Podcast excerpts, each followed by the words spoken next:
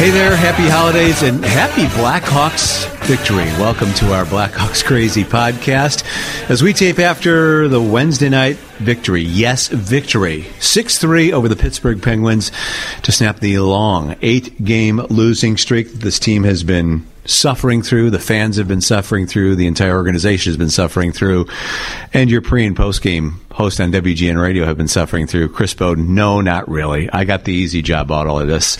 I'm not up late at night trying to figure this thing out. Joined as always by the Chelsea blogger, the NHL.com correspondent, Scott King. And Scott, as we look back on the end of this losing streak, uh, this team started out the way that they need to start out and actually went more than a half a first period without giving up a goal.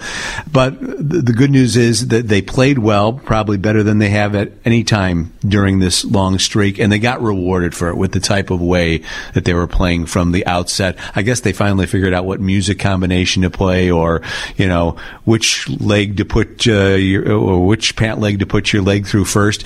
Uh, they were, they were wrestling with all this, but most importantly, they went out and played the way that Jeremy Colliton has been pleading for them to play for so long. Yeah, I have been up all night, every night thinking about this, and I wrote a blog about it. That's why you're yawning right now as we take exactly a little behind the curtain for you. Uh, yeah, no, and I wrote about it yesterday. It's, it, to me, everything really was the start because you look at how they played in Winnipeg um, last night, so it would be Tuesday, mm-hmm. Tuesday night in Winnipeg. Um, you know, a poor start, and then they had to try to claw their way back, uh, like they always have. But but there were some some good things in that game, and and it, it, was all about the starts. So this losing streak, you say it's all about every start not starting the right way, and there's some other things in there, but but a lot of positive, and uh, they started better tonight. It, they had to jump, they it's, had to jump and, and get the two goals and lead right away is exactly what you needed. It's not all about the base. It's all it's all about the start. And but let, let's be in making that point about how you know resilient that they are in in coming back and getting back into these games that they fall behind in so quickly. Uh, another equation of that of that, and, and Troy has said it, Eddie O has said it on the air, and even Jeremy Colliton said it afterwards, uh, following that loss in Winnipeg uh, you get ahead three or four goals. Every team in the NHL is it's human nature for them to put the their foot off the gas a little bit, and that uh, helps enable the Hawks to get back into games. Credit to the Hawks for for not you know tanking it and and you know punching the clock and, and quitting in the second period of games. Uh, the effort is still there to a certain extent, but it also has to do with some of these other teams who most of which you know have a have a deeper, more talented roster at this point than the Blackhawks. You know, letting their foot off the gas, and and, and that has to certainly be considered in in weighing all of this. Yeah, and I just remembered that when Rust, you know, scored his first goal of the hat trick, it became two to one towards the end of the first, and uh, I guess you could throw this into starting the second. And Colliton said maybe last game, uh, last home game, anytime anything bad happens to us, we stop playing for a little bit. Maybe it was last night actually, and, and I and I happened to see it on, on Tuesday night. So the good news was, you know, they they got the goal that made it two to one. They let a guy get a hat trick, but they didn't stop playing. You know, it's a lot. Of, a couple of bad things happened, but they didn't stop playing. They didn't hang their heads. They played hard for the the fullest sixty minutes we've probably seen all season, mm-hmm. and uh, made it count. There were. Uh, this is not a perfect game by any means. There were some real, you know, fundamental, basic mistakes. Uh, you know, Brent Seabrook made a couple of turnovers in this game that uh, lead, led to a couple of Rust goals, and there were other. Uh, plays made that probably weren't the right ones that would lead to some Pittsburgh pressure. Um, but the Blackhawks, by and large, were able to, to weather that particular storm. So uh, the cleanup continues, um, and it's going to be interesting to see just what this one victory may do for them Friday night against a team that scores has scored rather easily against the Blackhawks as they see Winnipeg again for the third time in the span of about I think 15 or 16 days as they visit the United Center. And even though the fact they're home, this is the, that will be the second of four consecutive home games. The opponents aren't going to get any easier either. With San Jose coming in on Sunday, and then the Nashville Predators on Tuesday to close things out. It's really a furious schedule here leading up to the holiday break um, after the the 23rd, in which the entire league gets the Christmas Eve, Christmas Day, and the day after off, and um, the tests never stop coming. I'm just I'm just happy for the team's sake that you know, they were able to finally come through, probably take a, a, deep breath, a sigh of relief, if you will, and, and for Jeremy and the coaching staff because uh, he hasn't been without a couple of subtle zingers in assessing this team as the problems have gone along. But uh, I'm glad he's probably going to finally get a day away from it all on Thursday to spend some time with his family, uh, as well as the rest of the coaching staff, Barry Smith and, and Don Granato, to uh, finally exhale a little bit here. Yeah, they've had the kind of schedule while dealing with all these things and trying to shake a losing streak that makes you just want to drink a bunch of eggnog when you finally get a couple of days off. So, I actually I missed uh, Colliton trying to, to do some of the Penguins coverage. How did he sound in the clips? Uh, on the post game on Wednesday. Yes, uh, yeah, he was uh, he was he was fine, and he was saying that they finally got rewarded. They played the right way, um, and it, and it's something that he did not quite say. Uh, obviously, after Thursday's uh, Tuesday's loss in Winnipeg, uh, one of his comments after that loss was that the Jets came out and played like men. Which I didn't know where to go there. Yeah, which that was a great quote. Yeah, which you know is is a tip of the hat, but at the same time, you know, it's not exactly putting your own team in the highest regard. And you know, I, am glad after a couple of weeks he was very delicate in some of the things that he was saying when he first took over the job. But as this has gone along, you could tell more and more that he was getting tired of it. No, he's not going to be John Tortorella or anyone like that. But um, to to let them know, hey it's been five weeks here. We've tried to implement some things, and the very bare minimum you can give is an all out effort from the jump. And that's something that's been lacking. And even though there is, I still think personally, a, a talent gap between this Blackhawks roster and a lot of the teams that they play, the effort level and the focus has to be a lot better than it had been. Yeah, that had to rise, and it, and it did Wednesday night and Wednesday morning. It seemed like a lot of people were in the media were kind of making a big deal out of that that Mm-hmm. that quote you just said, and you know, I, I think it's a, a, couple things. I, you know, I don't think it was uh, he didn't he didn't mean it too derogatory towards his team. I think just the simple fact that he's running out of words. It's it's this they've been losing the same way for what, weeks now mm-hmm. uh, until Wednesday night. So I think you know maybe to motivate his team a little bit to to give the Jets credit, like you said, but he's just running. He was just running out of things to say. And uh, before the game on, on Wednesday, some roster moves were made, and the way this roster is, there's not a whole lot of flexibility uh, that uh, the personnel department can do with call ups from Rockford and who they can send back down. You also almost have to make the opportunities to play with some new bodies and new faces come when a guy gets injured. And this was a case for the Blackhawks with Erik Gustafsson under the weather for a second straight game. Artem Anisimov, unfortunately, in concussion protocol after that hit by Shea Weber on, on Sunday against the Montreal Canadiens. And really unfortunate because Anisimov was seemingly finding his game over the course of the past week or so. But that prompted an opportunity to send Alexander Fortin down, see what Carl Dahlstrom, a guy who was up last season, could do, see if his game has grown and he can contribute uh, to what's been still a, a very porous defensive core at times, overall defensive game for this team at times. And also giving Dylan Sikura a look. And uh, let's face it, one of the reasons that Dylan Sikura was sent down at the end of training camp when a lot of people expected him to make this team was his play away from the puck. And Jeremy Colliton said as much. Derek King, Colliton's successor in Rockford, said as much. Don't be in a hurry to make it to the NHL because when you get there, we want you to stay there. Uh, it's not a finished product by any means, but at least Sikura, along with some increased production, had been showing signs of a greater commitment to do that down in Rockford. Uh, it's going to have to reach an, an entirely different level up here with his size and the type of game that he has had to this point through his college career and the start of his professional career, that he's really going to have to be focused on that commitment to provide what this team is sorely lacking and sorely needs from really the start of the season up until this point. Yeah, he's a friend of the podcast right. from the convention, along with his brother, who was here, who, who, came to watch him. Oh, I didn't know that. Yeah, I saw. He's talking to him. Uh, looked like they were kind of breaking down the game in, in, the tunnel here after. And I was telling our friend Jackie Redmond uh, today on the NHL Network that he, you know Sikura was maybe possibly you could say the biggest disappointment at training camp because I think everyone expected him to start the season in Chicago, and he got three assists in five games. Then last season looked good. I, I think yeah, people probably were, were on to his defensive game needing improvement, like you said. But you know, I think he looked pretty good Wednesday night. He was he was his line was one of those lines that was buzzing pretty early. A lot of good chances. So. Yeah, and, and he he showed a little bit more end to end responsibility. I thought it wasn't perfect by any means, but he can't be a fourth line guy. He's going to have to be a top nine guy. He certainly has the capability of doing that, but it's a matter of maturing into the NHL game. Uh, on the other end of things, I thought Carl Dahlstrom, who uh, I was impressed with when he first came up with his first handful of games here a year ago. Uh, his size, he can skate. Uh, he he makes. He's not fancy, but he makes smart plays.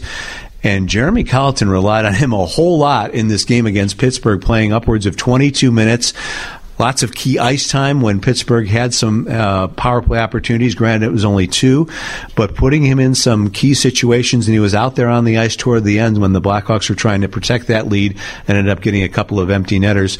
Uh, always liked him down there. I think the league kind of figured him out last year towards the end of that 11 game stint up here.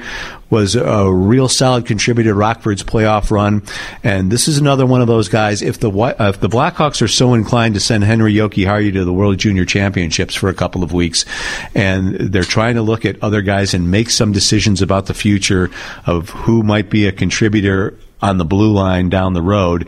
Um, this is another guy that they might be able to take a longer look at. And, you know, so far, so good in, in what's been a short sample size after the game against Pittsburgh. Yeah, he got a, an assist in his season debut. Uh, I think his shot hit his shot was the one that hit Martinsen, right? When it, it was fun. The writers were kind of debating along with Martinsen in the room where the puck hit him. Martinsen didn't even know. He thought maybe it hit him on the side. I watched it a couple times on his chest.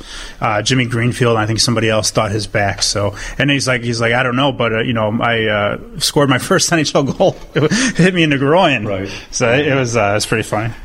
I have to go back and look up that first NHL goal to, to see how he accomplished that. We were talking about Dylan Sikura, and uh, when he showed up for work, actually, I saw him here uh, early on Wednesday morning with his sticks over his shoulder and his equipment bag as, as he lugged his way towards the Blackhawks locker room. And then uh, a couple of hours before the game, he met with some reporters. And uh, here's what uh, Dylan Sikura had to say about how much growth he had and what he tried to do with the 26 games he spent in Rockford up until this point, getting nine goals and nine assists. Just improving my game, you know, getting back to being myself, you know, playing with some confidence.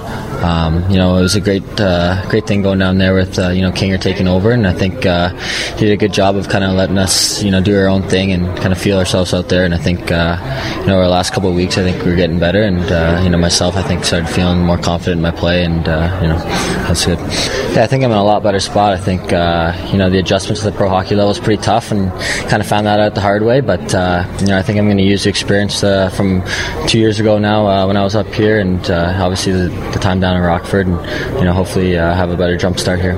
How long do you feel like it took you to get over the fact that you started in Rockford and then, you know, crossing on your own game down there? Yeah, I think pretty much once you once you go down there, I think uh, you kind of realize that. And um, I think, uh, you know, for me, it was, it was important to go down there with a positive mindset. And, you know, I think some guys that go down there, they kind of were not too happy about it. But I think, uh, you know, it's something that's going to benefit me in the long run. I think I got a lot from it. And, you know, improve my game and just getting adjusted, uh, adjusted to, the, to this level. And, uh, you know, hopefully uh, it, it'll show here. I think Jeremy's done a good job of when taking over, and I know it's tough for him, but I think uh, you know having him down there and, and, learning from him, and obviously coming up here, it's the same kind of systems and you know the same tactics that, that he was uh, you know having with us down in Rockford there. So I think that's a, a that'll help a lot, just making the adjustment a little easier. Uh, have you had to be patient, or uh, has this been tough at all waiting for this opportunity?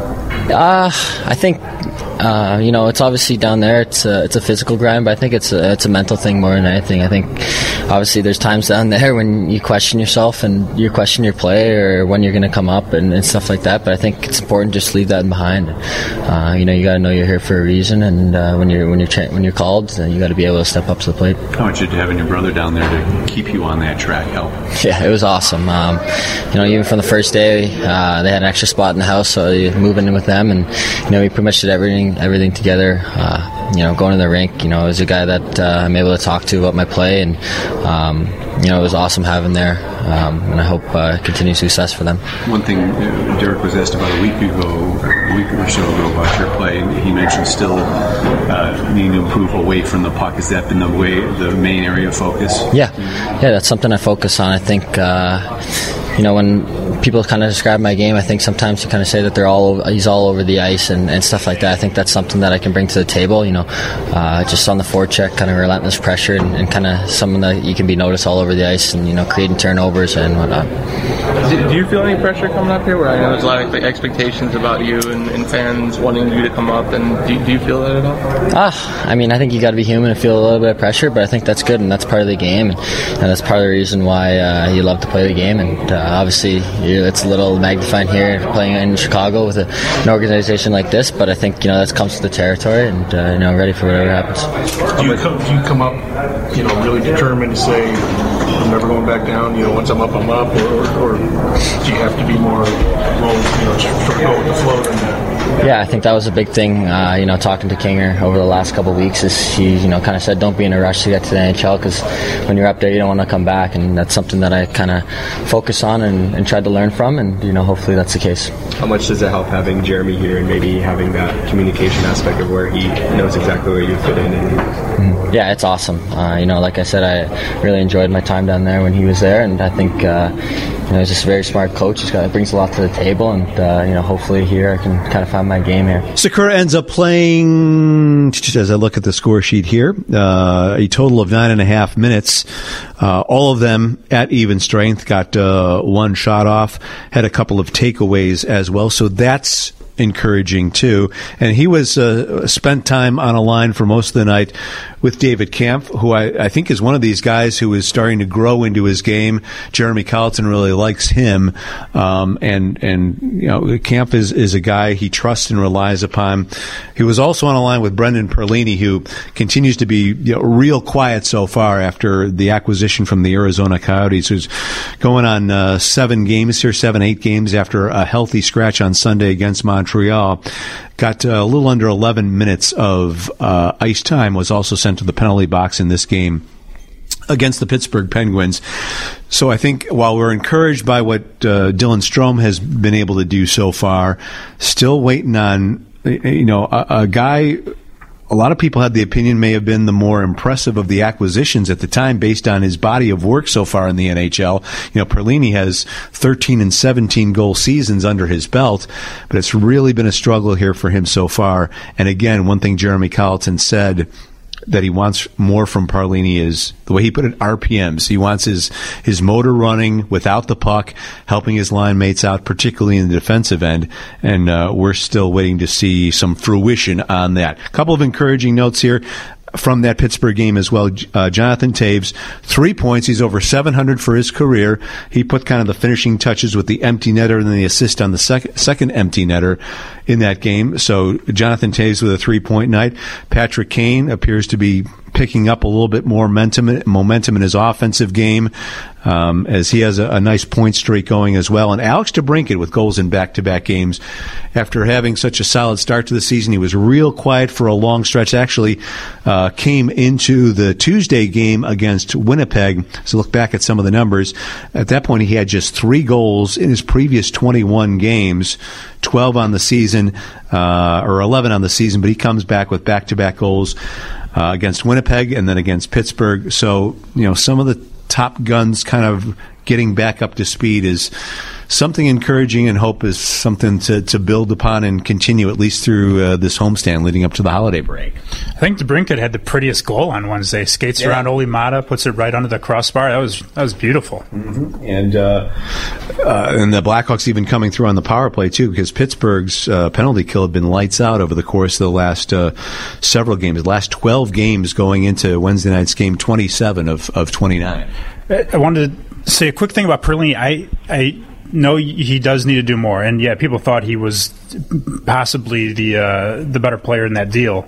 At least you know with his track record, like you said, Chris. I thought he was one of the most noticeable guys, at least early in the first. I think you can credit some of that kind of uh, surge the team. I, I, thought he was very noticeable. I noticed him, but he had a little jam in his game. Yeah, but no, and then he wasn't as the game went on. But um, maybe there, there, there still might be some uh, some hope there. Yeah, uh, it's going to take some time, and and you know I had a little back and forth along with. Uh, um, Emily Kaplan was was in that scrum. Uh, you were as well, Tracy Myers, in talking to Mike Sullivan, Pittsburgh's head coach.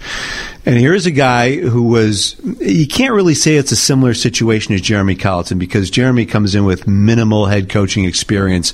Mike Sullivan's a guy who previously years ago coached the Boston Bruins for a stretch and was Pittsburgh's uh, head coach at their minor league affiliate a few years back at Wilkes-Barre and got the promotion in the 2015-2016 season when the Penguins decided to step away from Mike Johnston. Mike Sullivan comes in and uh, takes over and eventually ends up leading the team that season to the first of consecutive Stanley Cups that they had in 2016 and 2017. Now, Grand Mike Sullivan wasn't there for Pittsburgh's earlier run when they made the final in 2008, won the cup in 2009, but he's very familiar, even in the, you know, the, the three plus years he's on the job now, the fact that teams like the Blackhawks and like the Pittsburgh Penguins, these two teams that have won each won three Stanley Cups over the course of the past decade, have kind of tried to manage the same blueprint, and that's keeping three or four of their core key, uh, your key core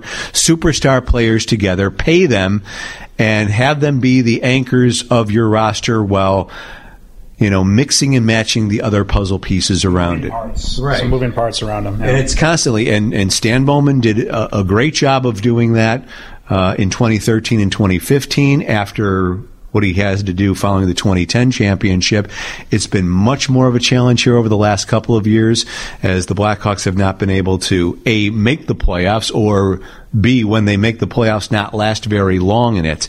So obviously, uh, we know the Twitterverse is all over Stan, you know, and, and people can have, have their opinions on, on, that if they want to. They need to find uh, some ways to vent and whatnot. Um, you know, the last trade was good. The last trade was good, not only for the Blackhawks but for the Coyotes too. Uh, Schmaltz have what three or four now? Yeah, he's got four, as does Dylan Strome. Uh, in uh, Schmaltz in seven or eight games, Dylan Strome now in nine games, I think. So that part's encouraging. Um, if Brendan Perlini can can step up his game, you know, uh, then I think that that sways in the Blackhawks' favor. But getting back to Sullivan, you know, we talked to him a little bit about the challenges of constantly trying to find different pieces, effective pieces that will work and. Um, be difference makers around the superstars like Pittsburgh has with Crosby and Malkin and Letang and earlier Marc Andre Fleury. Uh, the challenges of trying to find some of those pieces. And, uh, you know, when we asked him about it uh, ahead of Wednesday night's game, uh, he would later expand on a little bit, but he wanted to make sure heading into Wednesday night's game, despite an eight game losing streak, the respect he had for the guys in the other locker room down the hallway. When you look at uh, the accomplished players that are in that dressing room, uh, you know, I, I, think there's a certain level of respect there that, that they command, and, and it's deserving. And uh, they're a good team. Every team has gone through their struggles this this year. We're no different. What's happening over there in, in, the other locker room? They built their team a lot like for success, a lot like you know the, the Penguins did with the cornerstone pieces. But how important is the, refreshing that roster and continuing to get effective pieces to build around those cornerstone guys?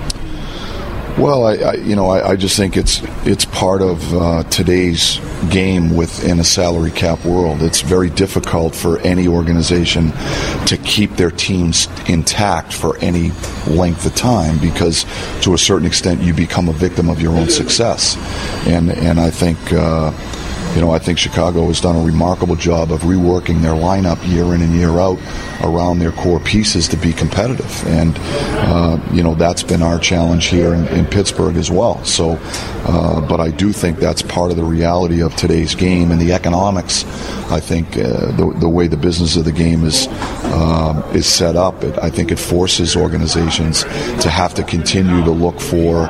Um, you know, fresh, fresh people to come in and uh, and energize the the environment. Uh, you know, like we we talk a lot with our group, but just about about trying to get some young guys on our roster every year that uh, that can come in and uh, usually they're on entry level contracts, so they, you know, from a salary cap standpoint, it, it, it's friendly in that regard, and but they also bring they bring energy and th- and, and things of that sort that that I think uh, inspire the veteran guys and the core guys, and so uh, you know when with our experience here in Pittsburgh over the last couple of years, we've had a couple of guys every year that have come on, that have that have played their way onto the roster and that have have been impact players for us, and uh, that's I think that's an important part of trying to stay competitive year in and year out.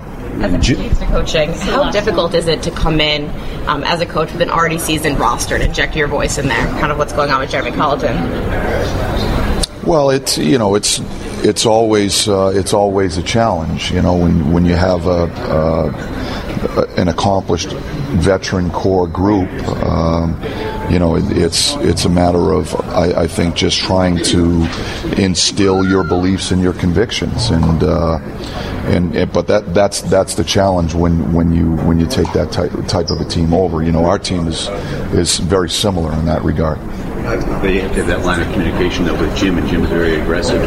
How how open is that line of communication in terms of moves that you think you need to make? With Jim Rutherford? Yeah. Um, it, well, he uh, it's very open. I you know we we've got a very transparent relationship. You know, Jim and I talk daily and uh, about our, our, team. Jim's around our team all the time. He he has a great feel for for our team and what its needs are and the, the temperament of the group and um, and you know I, I, just think that's just uh, that's one of Jim's strengths is um, he's a great listener, uh, but he's also uh, his management style is he's just very transparent. The lines of communication are are very open, and, and, we talk daily. Interesting stuff there from Mike Sullivan and talking about his boss Jim Rutherford, who is, you know, uh, kind of the opposite of what Stan Bowman is. Stan pretty much reserved in his way. Jim Rutherford isn't afraid to go out there make some quotes out there in the media and the public and wheel and deal. He's done it a couple of times here in bringing guys in like Marcus Pettersson in the trade with Anaheim,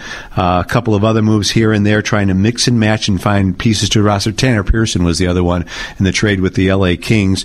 So it's a lot of moving parts, more so than Stan Bowman and the Blackhawks in trying to find these right combinations while the quote unquote window remains open. So I hope you enjoyed that. Um, so we're, we're bearing down pretty quickly here on Winter Classic um, 2019. South Bend, Notre Dame Stadium, Blackhawks, and the Boston Bruins. And uh, there's something really cool that's going to be a part of that here in downtown Chicago coming up. And it's called the Winter Classic Park. It's going to be right basically in the epicenter where a lot of people spend time during their holiday break. In Millennium Park, you got the rink, you got the bean. Um, and uh, this Winter Classic Park is going to be right in Pritzker Pavilion there in Millennium Park.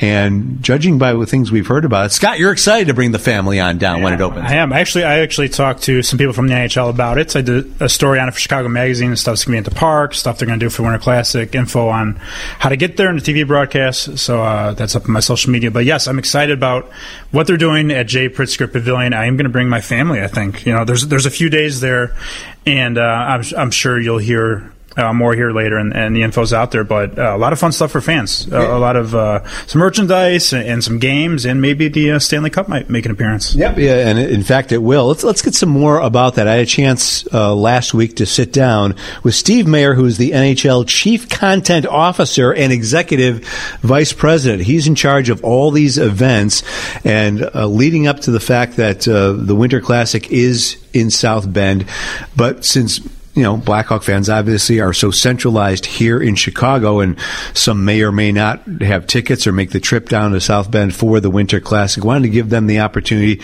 to get a taste of some of the excitement going on here in downtown Chicago. And I had a chance to catch up with Steve uh, again, as I said last week, to provide us some of the details of the uh, Winter Classic Park here in downtown Chicago, as well as the lead up to the actual Winter Classic in South Bend. Here's Steve Mayer. It's really exciting for the NHL because one of the things when we when we decided to come to Notre Dame, um, we knew that the game itself was going to be 90 minutes away. So, what could we do in Chicago for the Blackhawk fans that would be, you know, fun, unique? And we always knew that we had a fan activation around our outdoor games, whether it be Winter Classic or our Stadium Series.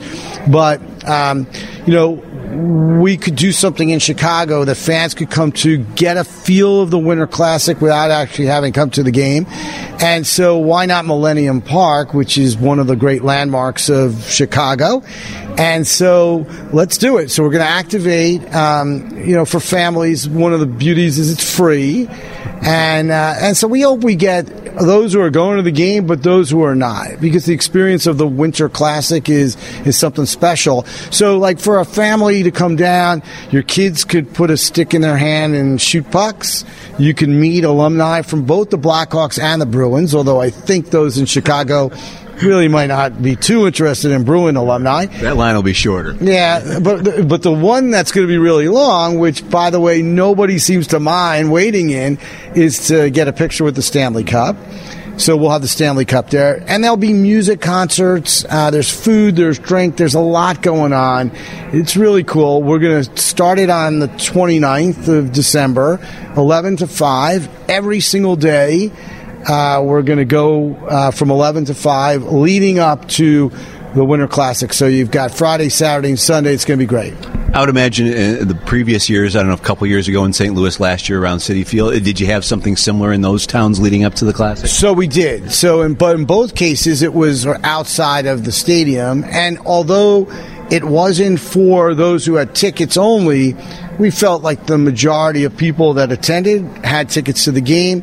They came before the game, and then the next day or that day they went inside the stadium. Um, this is different, and, and it's a great opportunity for us. For for us at the league, you know, we we want to bring our sport, the NHL, to as many folks as possible, and to be able to activate in Chicago um, during a week where everybody's off, people are looking for things to do.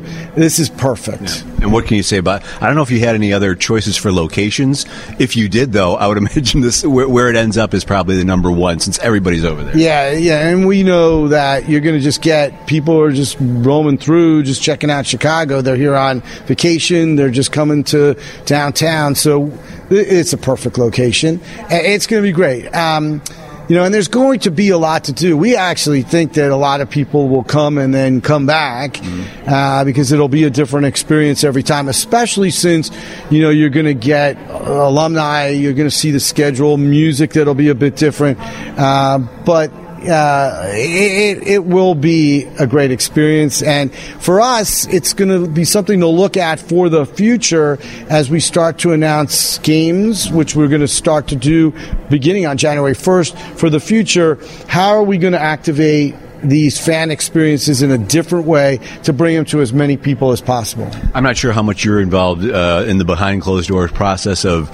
determining teams and locations for Winter Classic. Whether you are or not, I suppose it can't get much better than where this game is being played and the and the two franchises that are involved in it. Well, uh, that is a huge part of my job, and um, and you know, there's a lot of discussion. Uh, it's not just me at the league level. Uh, in this case, um, you know, we always had earmarked Notre Dame. Um, I had an amazing personal experience before I got to the NHL. I produced a season with Notre Dame football for Showtime, uh, the TV show and everything about Notre Dame, uh, you know, the traditions, the organization, the, the people that work there, you know, just knew that that was a place we wanted to play. And then knew that the Blackhawks and the Bruins, two of the storied franchises, uh, both, you know, with, with, with great roots to this game, the Winter Classic, and, you know, little Irish feel to the game as well. Doesn't hurt. Um, you know, we love this matchup. Um, it, you know, the beauty of, of the Winter Classic is such an event um, for for a sports fan. Forget a hockey fan. It's one of those bucket list events that you, you want to go to, you want to experience. Um, it doesn't really matter who's playing. It's the, it's the taking it all in. It's so unique. But for us to have the Bruins and the Blackhawks, it's okay. We're, we're pretty happy with that. And in terms of what's going on in South Bend, that uh, putting the rink together, I think that that's like T minus two weeks before the actual event. They arrive on the 17th, and then uh, the ice doctor starts working his magic. Yes, yes. So Dan Craig and team um, come in, and, and you know. I, I, think that's one of the things that sometimes folks don't understand. It, it, it's not an overnight process. The other thing that I, I think takes a lot of time, and we really spend hours and hours on at the league level, is what, what's the field going to look like? Um, you know, I, I think we've done a, a really good job, and my mantra is like, let's make this one better than the last one. So last year, Winter Classic, you know, the theme was New York City, so we built city streets and put taxi cabs out there. Um, I don't want to give away too much of what we're going to do at Notre Dame, but I will say this that you know, I, I, always point to the fact that, you know, find me a blade of grass. Like, you know, we transform these stadiums and in a, in the most unique way. And it's it's a lot of fun kind of creating. Talk about you know you mentioned you know how are the teams chosen? It's pretty simple when you only have 31 teams to choose from. We come up with hundreds of ideas that um, you remember the show with homeland where you had that wall of just putting yeah. pictures up well, that's what we sort of do. We, we get like a feel of all the different directions we want to go in and, and eventually end up at the final product. But it's a fun, creative process, and we, we take a lot of time and really, really care about it because, again, the leave behind for our fans are what it all looks like and how different it was, especially when you're talking about Blackhawks and Bruins who have played in many of these games part of it is remembering what those field look like and what the atmosphere was in the stadium that we played in that makes it different from place to place to place. As long as you have a little heater for sideline radio reporters there during the game, yeah. that's probably the most. And and I won't ask you who the Claire Danes and Mandy Patinkin are of the NHL offices yeah. as far as that goes. Yeah. You've been involved in a lot of stuff, as you mentioned, uh, uh, spe- uh, TV specials, but also big enter you know entertainment shows, award shows. Um, I don't know if it's a fair question in terms of how productions like this compare to the other things you've had experiences in, but I, I, I, it's all unique, I'm sure. You know, and listen, you're only good as good as your team. Uh, we we've assembled a, a, team of people. You know, I, we we just recently uh, held a meeting at Notre Dame where we bring in all the various departments that activate a game like this. Everything from the the fire departments and the police departments of South Bend, transportation folks, bus companies, decor. You know, we we we put up decor in hotels. We sort of change facades of the building at Notre Dame.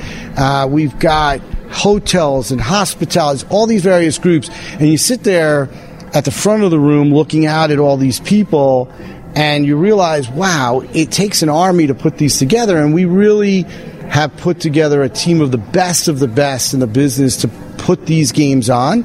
You know, there's uh, I think 250 that are credentialed just on our team alone mm-hmm. in order to operate the actual game itself, and that's that's what's amazing about this and all the experiences that I've had. You're only as good as your team, and we've got an amazing team that does this year in and year out. And the experience that they bring to each of these games makes these games unique and and well-oiled productions. And the Blackhawks are no strangers uh, to this game or being in the national spotlight. It was ten years ago that they played in the second Winter Classic over at Wrigley Field. But imagine having to deal with this Blackhawks organization. Uh, they're certainly familiar with it. It's almost like uh, you know working on autopilot with them. Right? Yeah, I'm not just saying this. They're, they're amazing. They're, uh, you know from John all the way down. Everybody that we deal with is so helpful. Yeah, and yes, the experience helps. But, you know, Wrigley Field was a, a launch pad, let's face it, for what became, you know, such a successful run. Uh, it, you know, and now to see this is my first Winter Classic experience with a home event here in Chicago. You know, to work with this team, they've experienced this over and over. They're such a pleasure to deal with. Um, it's a great experience. And yes, they, you know, there are running jokes. We've read them at the league level of like, oh, do the Blackhawks play indoors anymore? But it, but we we're honored to have the Blackhawks as a participant in this game and games to come. Yeah, and as we tape this, we're in this uh, new pop-up hockey house next door for the the Blackhawks uh, team store on Michigan Avenue, and uh, it's a glorious it's a glorious uh, space here. Very nice, high tech. You can get all your your winter classic gear, which is is just handsome, top notch stuff. But uh, to be here in the epicenter to pop this up, I think people are still learning uh, that it's that it's here, but it'll be fill, it'll be filling up pretty quick. Uh, th- this is a wow. I mean, you know, I've traveled around and I've now completed the tour of all 31 cities. This, this is incredible. Um, you know, to have a pop up store and its location. Uh, and to look around and to see, wow, we're, we're getting closer. Mm-hmm. This game's around the corner, and it, it's a real tribute to the organization. What what the folks in Chicago feel about the Blackhawks.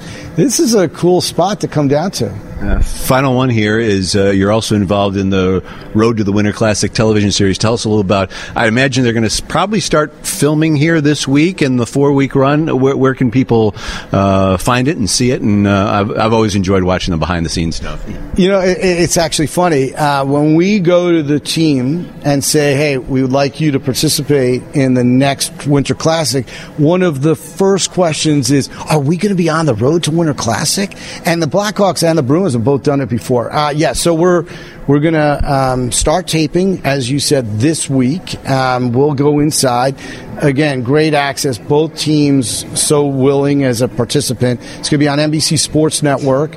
Um, starts December the 19th, Friday nights, 7 o'clock, and then every Friday night after that. Although the the final episode is going to be on a Sunday night, and it's going to be one hour after the uh, the game itself. Uh, you know, I think there's there's so many intriguing storylines. There always are with these. Um, you know, certain guys pop, they become the personalities. I think new coach in Chicago makes it a really compelling episode because I think for fans of the Blackhawks, it'll be your first real glimpse into his new world and how he's trying to establish culture.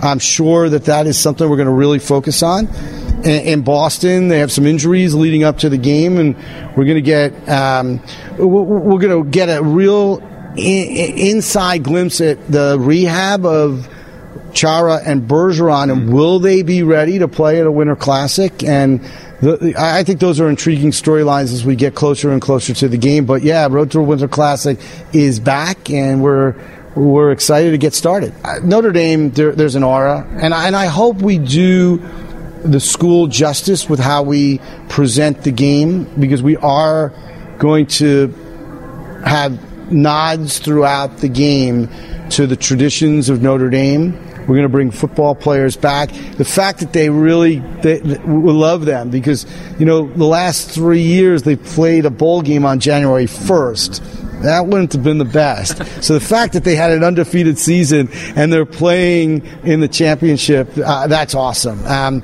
so you know, listen, um, this one's exciting for everyone at the league. Uh, we're we, are we are ready to go, and Notre Dame is going to be a great sight. Just so the Bruins don't have gold in their helmets, uh, replacing the yellow. Hey, listen, there was a moment where we tried. Oh, yeah. We tried. Listen, we, we've we've talked about a lot of things creatively.